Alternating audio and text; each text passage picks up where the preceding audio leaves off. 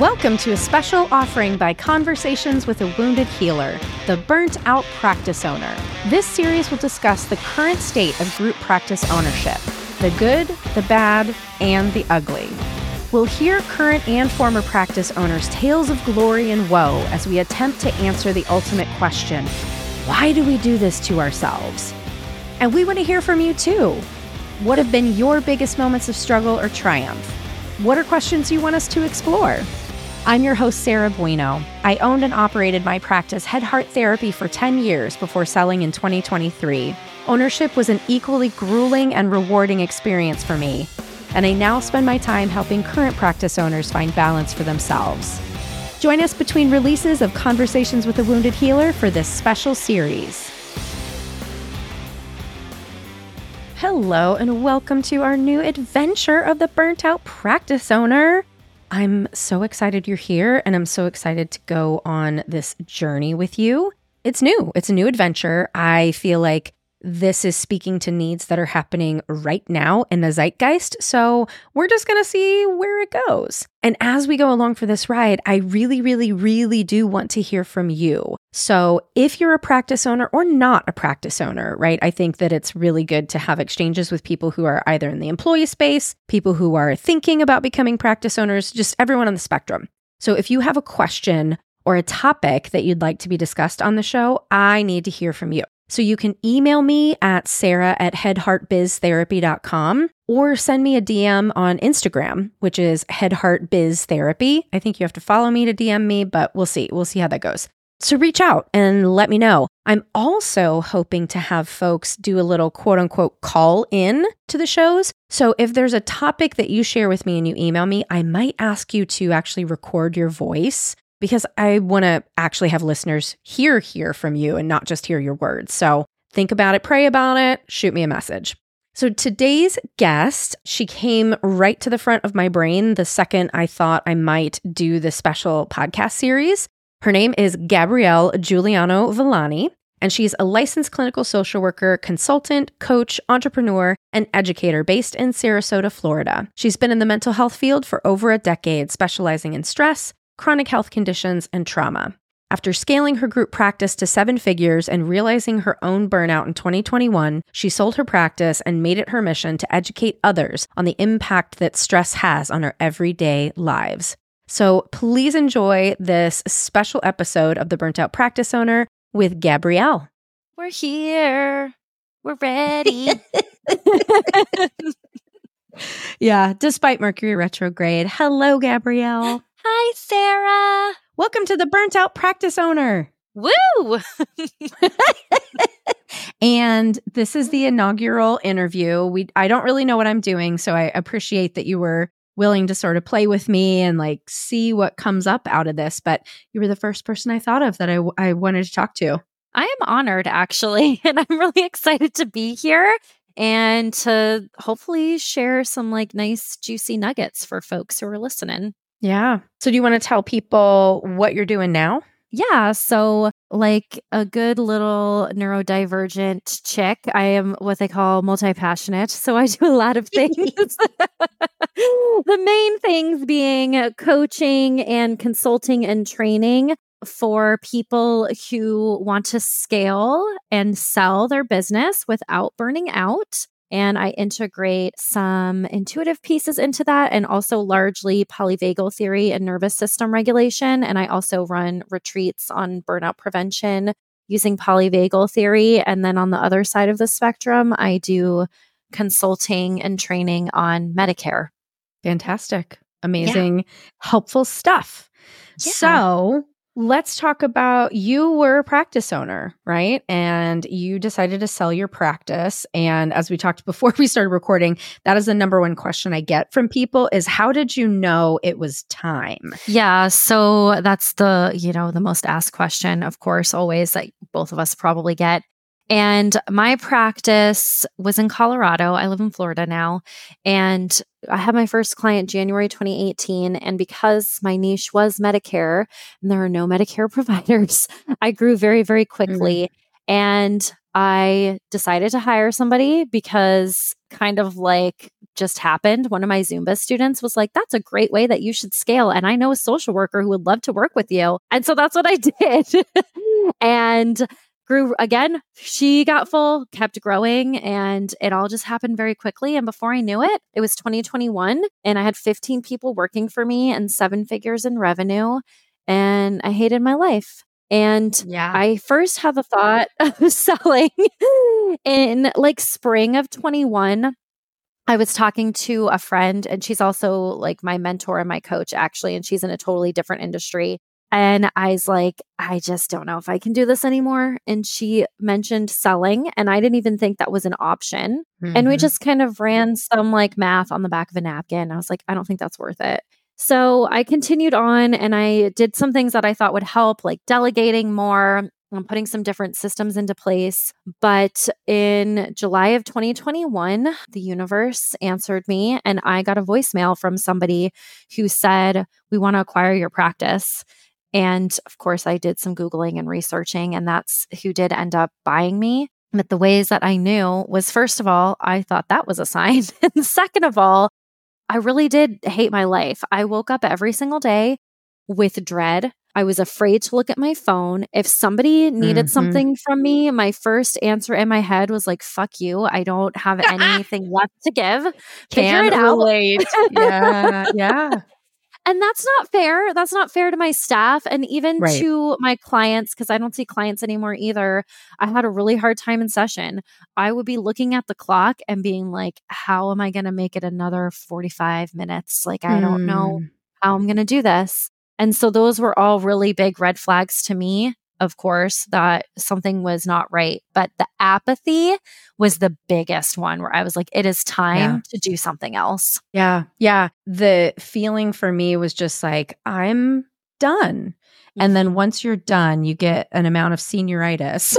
yes, yeah, yeah. For me, it, like it was less apathy and more like just itchiness. But definitely, I relate to that irritability and that just yeah. like it's like the exhaustion of I I'm too needed. And yes. I I would say that to my husband all the time like I am so tired of being needed every mm-hmm. single second of every day. Yep. Like that was just too exhausting for me. Oh my God, I relate to that so much because that is just exactly what it was. It was like, I can't, I don't have anything left to give. And like, I just can't. And it, that's exactly how it felt. Like, I said the same thing. Like, you just need me and it's too much. Like I I can't. It's just too overwhelming.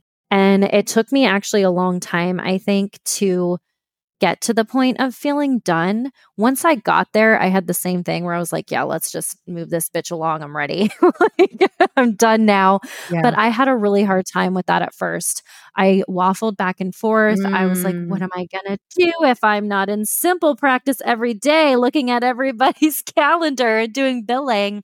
And once I had that epiphany, which actually my broker kind of helped me with, of like, this is just one chapter in the book of your life. What do the other chapters right. look like? And I was like, oh, yeah, yeah, I can do something else and I right. want to. Right.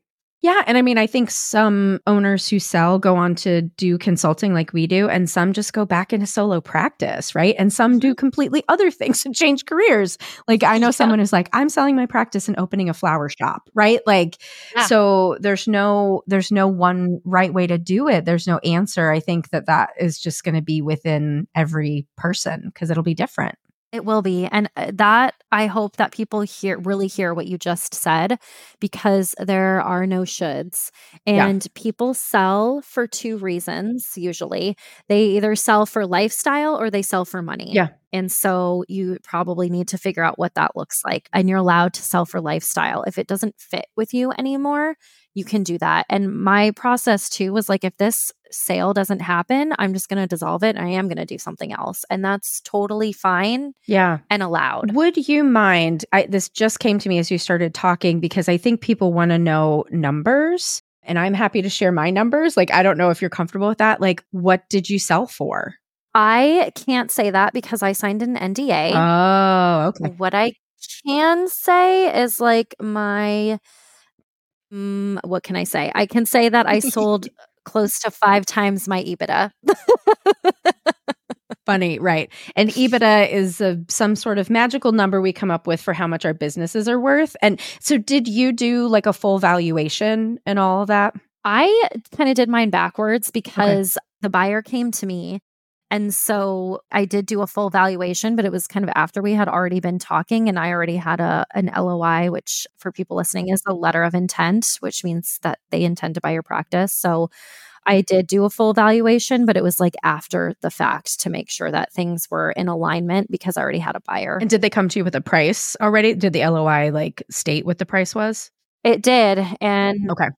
Yeah, I knew. And we had had talks before the LOI as well. Like we signed an NDA. We met in person. We went through numbers. They looked at my taxes and my profit and loss for the last couple of years. And that's kind of how we came to that number. So yeah. it did make sense. Yeah. Cool. So, can you talk a little bit about scaling? Because I actually have had two people come to me in the past week saying, I want to sell. And truthfully, this is not my specialty. So I should send them to you if they really want to try to figure out how to scale. And it was just my sense that they were not in a place where someone would be willing to buy it. So what what does that even look like? Somebody trying to get ready to have their practice be acquired? Great question. And I think that happens a lot. People will come to me too and they're like, I want to sell. And I'm like, well, you just started two years ago and you know there's yeah. there's things that need to be in place. It's like a long game and so it doesn't really solve a lot of the problems i will also say that.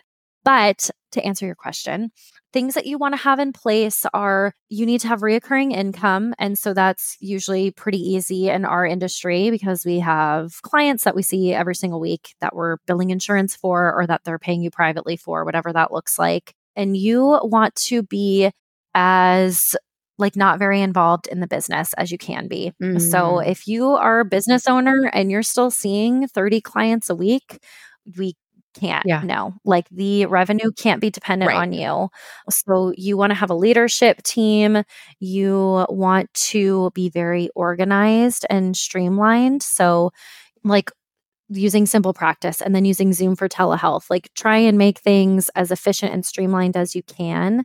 You want to have really clean books and keep really good records of everything that happens. You want to have standard operating procedures in place and you want to be profitable.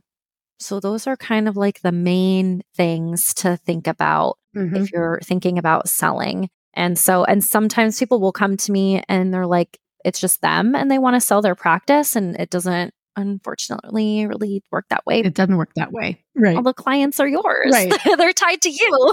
right. Right.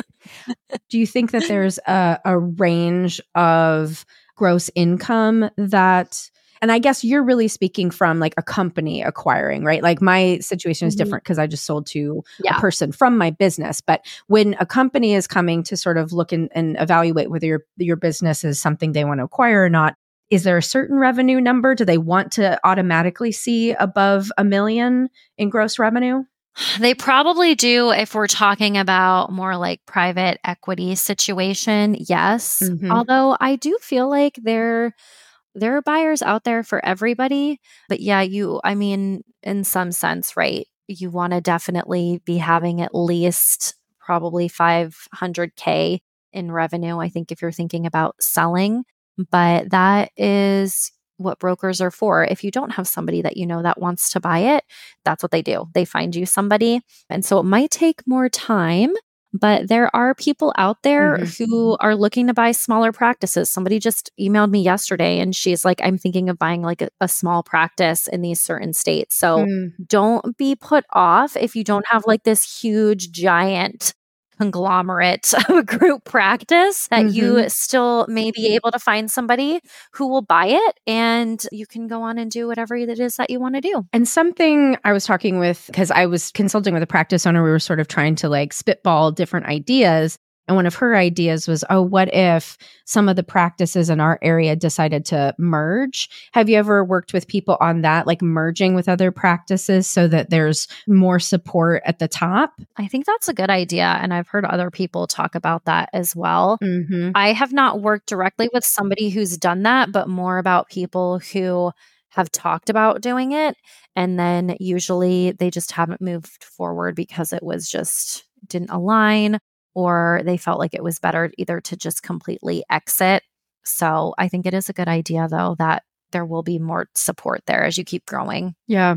What are other creative ideas that you've heard people come up with? Like, I mean, basically, I just think are the options only to sell or dissolve, or are there other creative things like merging or something else that you've you've heard of? You could sell to your employees like more like you did or like multiple employees. I've heard people again, I've worked with folks who were considering doing this and then they didn't want to because they were like, well, none of them can afford to pay me uh, and nobody can really anyway. That's another thing when you sell it's not always cash up front, but they didn't want to be involved. Yes, mine that's that's yeah. mine. I am not cash up front, I get cash over time. Yep. yes. Mm-hmm. So that's another mm-hmm. thing. And so a lot of people are like, I can't deal with that. I just, I don't want to be involved for the next five or even 10 years. Mm-hmm. But something that I think it's okay that I say his name, he talked about it in my Facebook group and we did a live. So I'm assuming okay. it's okay. is Uriah from the productive therapist. he is switching to doing more of like a like a collaborative yeah co-op situation. Yeah. So that's another creative way where you could switch things around where you won't have to be as involved and you know so everybody's like switching to a 1099 and they're going to be paying for services basically and he's not going to have to be managing yep. personnel and he also was very transparent about you know the profit margin is going to be a lot smaller but he also has a second business that he really enjoys running that mm-hmm. you know is more revenue for him yeah well, and I've heard, and this this probably came from Maureen Werrbach, that group practices generally, you know, the the average is hovering around 10% profit margin. Is that what you've heard as well? I think it depends on your size. Yeah. That seems about right though. Mm-hmm. If you're at 20%, you're doing real good. so or you're paying your people not very well. yes. also that. Right. Right. Well, and it's it's interesting too this idea of like going back to more of a collaborative cuz that's kind of where all of this started. Like when I started my practice, end of 2013 it was solo and then right after that i filled up really quickly. Same thing as you and was just like oh sure i'll just bring somebody else on to you know help. Mm-hmm. and i wasn't even thinking about profit. I was just like you don't want to do the admin. I like the admin so let's just do this. And it was a 1099 at that time across the country everybody was doing 1099s mm-hmm. and then i think it was about six years ago where on the Facebook groups, I started to see people panicking about getting caught by the IRS and being dinged, right? And yeah. to pay a lot of money. and so then it was funny because I had a small cohort of group practice owners that we would all like collaborate together. And we had somebody's lawyer come in we were sobbing in that meeting because oh we were God. so scared. we were. It's so funny to like take on the burden, right? Truthfully, of having to provide insurance and like all of these other things. And, you know, it was just new. We didn't know how to do it. And so now there are all these group practices who are having W 2s. We're doing it the quote unquote right way but it's a lot more expensive and it's a lot more for me it was a lot more emotionally draining and yet, if we hadn't done that before the pandemic, no one would have stayed with me. I think everybody would have done their own thing because mm-hmm. they're like, you're not helping me anyway. So I might as well just leave. Yeah. So it was a good thing at that point in time. But it's like, it's really interesting how things have shifted. And now going back to the collaborative model is sort of kind of where we started. But I think people are just going to have to be a lot more careful how they are presenting themselves because that's how people got in trouble in the first place. Yes. And I even, somebody sent me a website of some practice somewhere that's doing this already. And even there, it's very unclear because I was like, I don't really see how this is a collaborative. It doesn't sound like it at all. and so, mm, yes, wow. be careful if you're going to go that route. And it's hard, like, because, and that's why I did W 2 because I knew I couldn't treat them like contractors. We took Medicaid and Medicare. Right. I had to tell them how to do their job. And that, and yeah. I also felt like I wanted to build something I wanted to build community and I wanted them to have a good culture where we were all very close knit and they felt valued there. Mm-hmm. But it was just like you just said, it was way more stressful on me, on the owner. Mm-hmm. Well, and truthfully, too, I don't know if you've seen this shift in, in Florida, but in Chicago, everything has shifted to where group practices are now hiring people directly out of school.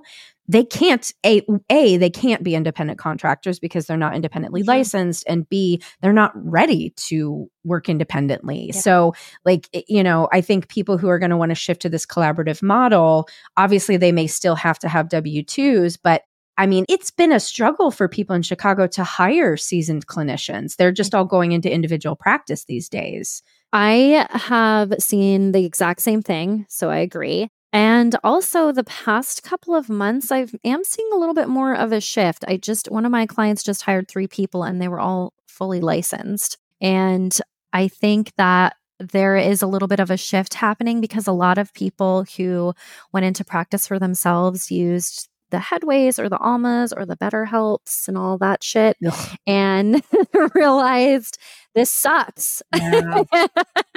and actually no and i mean i guess you know it's a little bit different with if i were thinking about like BetterHelp or Talkspace but i think people are seeing like when you know if you use something like headway that you are still a business owner and you still have to deal with taxes right. and you still have to deal with marketing and all of those things and so i think people are seeing like maybe this is not for me so i, I am seeing a little bit of a shift now going back hmm but generally yeah it's difficult Yeah, that'll be interesting, and that and that leads into one of the questions I wanted to ask is like, what are you predicting for trends? Is there anything that you're seeing that you think is coming on the on the horizon? I do think that people are getting done with like the big box mental health companies. And so I do think it's going to be a little bit easier to hire uh, as group practice owners. Like I think you'll be able to, I don't know if it's going to be easy, but I think it'll be a little bit easier than Yeah. it has been, where it was just like completely like there are no independently licensed people who want to work for group practices. I think we're going to see that shift a little bit again. And I think we'll continue to see the hiring of what we were just talking about provisionally licensed folks or people who are just getting out of grad school. And yes, they do need to be W 2 employees if you're going to do that. hmm Yeah, I mean, the, yeah, we we had also a breakdown on the Facebook groups recently about people coming forward realizing that they had been exploited because they were classified as 1099s. But I guess the other thing I want to say too, like, and I want to be really gentle with how I say this is, you know, employees coming to work for us don't know what they're talking about. And I don't say that because they're dumb or like not smart, but Mhm. you know, we who teaches you in school like what your classification is supposed to be, right? Usually you just go to a corporation, they give you these forms to fill out and then you go to work. When it's a small business, you don't know if the business owner knows what they're doing. And so because, you know, some of these new fresh grads are coming in and they're just e- they just want to do therapy, right? So a, they don't know what classification they're supposed to be. B, they don't know what a fair wage is. Like we're we're having people coming straight out of a school interviewing and, and saying like I demand an eighty thousand dollar a year salary, and we're like, well, sorry, that's not that is not what we can pay at a group practice in Chicago. Like you can definitely make that on your mm-hmm. own once you you know have your fully licensed, but you know it's it seems to hover between fifty and seventy for the new folks, which is a it's a decent wage, and we're in a terrible inflation time where it doesn't feel like a decent wage. Yeah. So there's just so many factors to be considered that like employees just don't know. And also a lot of employers don't know. Mhm. A lot of employers don't. And like, I think we have this different perspective because when you're on social media and you're in Facebook and you're in those groups and you see all the things that people are saying, you see that. Right. But there's lots of people who have nothing to do with any of that and they have no clue what's happening. I see people all the time like in different forums like on the NASW or I just saw somebody on LinkedIn who I thought she had like a very like thriving practice and she posted and she was like I just left BetterHelp and I was like what? Mm. like uh, really? I didn't think that anybody was doing that. Like she just didn't seem like the type of person to do that. But if you don't know, you don't know. right. So we are in a, a different place where we like have more information available to us. And I've also seen the same thing in Colorado, like right kind of around the time I sold provisional licenses or people who had just graduated. And she was like, Yeah, I want 75K and six weeks off a year. And I'm like, I would love to give you all of those things, but right. like I I can't at this point. And so yeah, it's a it's a tough place. It's a tough place to be in. But I also think that people value culture and stability mm-hmm. and also are thinking about other ways to make money than just doing one-on-one mm-hmm. therapy. Yeah. Yeah. Yeah. Mm. Well, is there any advice that you would leave a burnt out practice owner with? right. Where to begin? Like there's so much. Listen, there, there's a lot. Listen. I, I think really, and I know that you and I are the same about what I'm about to say. You really need to work on your shit. Your people pleasing, your codependency, your boundaries, your lack of understanding leadership. You need to figure that out. And you are a CEO. Okay. It doesn't mean you're some narcissistic asshole, but it does mean that you have to balance treating your business like a business and not bending over backwards and paying people more than yeah. you can pay because you know what ends up happening is it comes back on you and you're the one who's going to have to file bankruptcy or dissolve your business because you can't yep. pay people. So I got real passionate real yeah, quick there. Yeah. and, but that's the truth. Mm-hmm. Is like people come to me and they're like, I want help scaling and growing my group practice. And what it really is, is more mindset work and yeah. understanding your values and you know having your business and your personal values line up because those are the things that lead to burnout right so paying attention to all of those things and also this is going to sound really cheesy but like you can have your life be however you want it to be like if the group practicing is not for you that's okay if it is for yeah. you that's okay too i decided that it wasn't and i felt a lot of shame about that because a lot of messaging that I got was like, you're a failure. Yeah. And if you were a true entrepreneur, you would just push through and keep building this thing. And mm that's not what I wanted to do. And now I get to work how I want, when I want, and where I want, which is really important to yeah. me because traveling and having freedom are some of my values. And you can align your career and your business with all of those things, and you don't need to pressure yourself into right, the shoulds. Right and my TED talk is complete. uh, thank you. and listen to your intuition. yeah. Right, right, right. I guess that's what I'm seeing a lot is people who are hearing that voice say, I'm done. And they're struggling to trust it or they're struggling to. I think there's a big question mark about what comes next. And you have to be able to swim in that question in the process, right? Yes. Like you and I were both just talking before this, like we still don't really know what we're doing because we'll do a little bit of everything and anything. Mm-hmm. And so it's an unknown. And if I know therapists, one thing I know about them is they are fearful people. Yes. They are a fearful people. They do not like risk. But this involves risk, whether it's dissolving or selling, to make a choice to end one business and then potentially start another. We just, you just, you never know. Mm-hmm. Yes. Oh my God. Yes. A hundred times yes to all of that. and there is a lot of unknowns and there's a lot of fear. And we, you have to be okay with a little bit of that and a little bit of risk. Right. That's, that's part of it.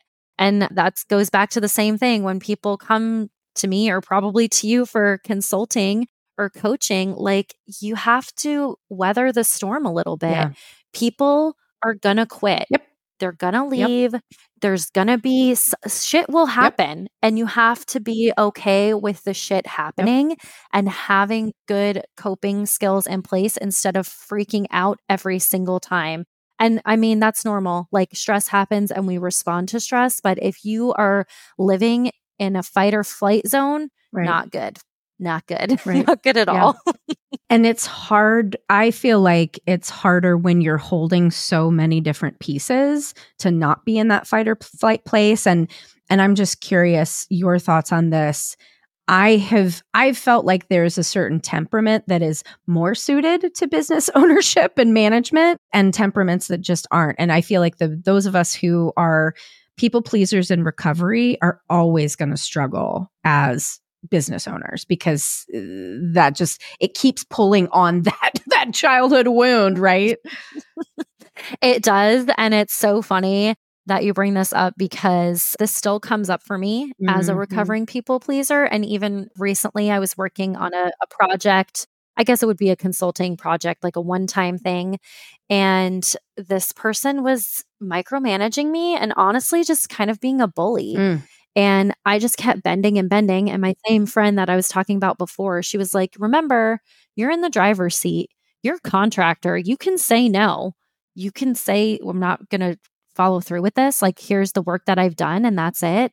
And that was just a good reminder to me. Like, again, like, yeah. step into your power. I can say no. It's mm-hmm. okay to say no. And so that is a mm. constant reminder, even yeah. now that I'm doing different work. Well, I think especially when you're doing different work, yeah. because we're like, there's the part of us that's like, oh shit, I still need to make some money here. Yes, exactly. So I'm just going to say, but yes. I don't want to do that. right. Yeah. Totally. Yeah. And I have to listen to those parts. And I have to remember that when I say no, I'm opening other doors for things that are better in alignment with what I That's do. Right. Damn straight. Well, how can people find you? I'm pretty easy to find because I have a very long name. So if you want to come with me to Belize on a retreat or you want some coaching and consulting, or if you want some sound healing, that's the other thing I do. Funsies. You can find me at Gabrielle Juliano. I know, that's lovely.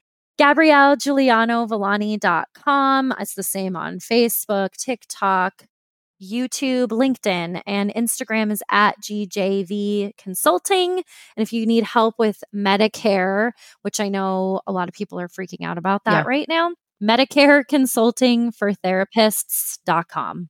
I'm happy to help. It's not scary, I promise. Amazing. Well, thank you so much for being my first. And we will have you on again. We'll be talking about all the things. We could have talked, I feel like, for another six hours, but I think that yeah. we got through a lot of stuff and I hope it's helpful. And thank you again for having me as number one. I'm excited. Yay! Thanks for listening to the special Burnt Out Practice Owner series. If you want more information about today's guest, go to our website at www.headheartbiztherapy.com slash podcast. Thanks to the Creative Imposter Studios for editing, and I'm your host, Sarah Bueno. Until next time, bye-bye.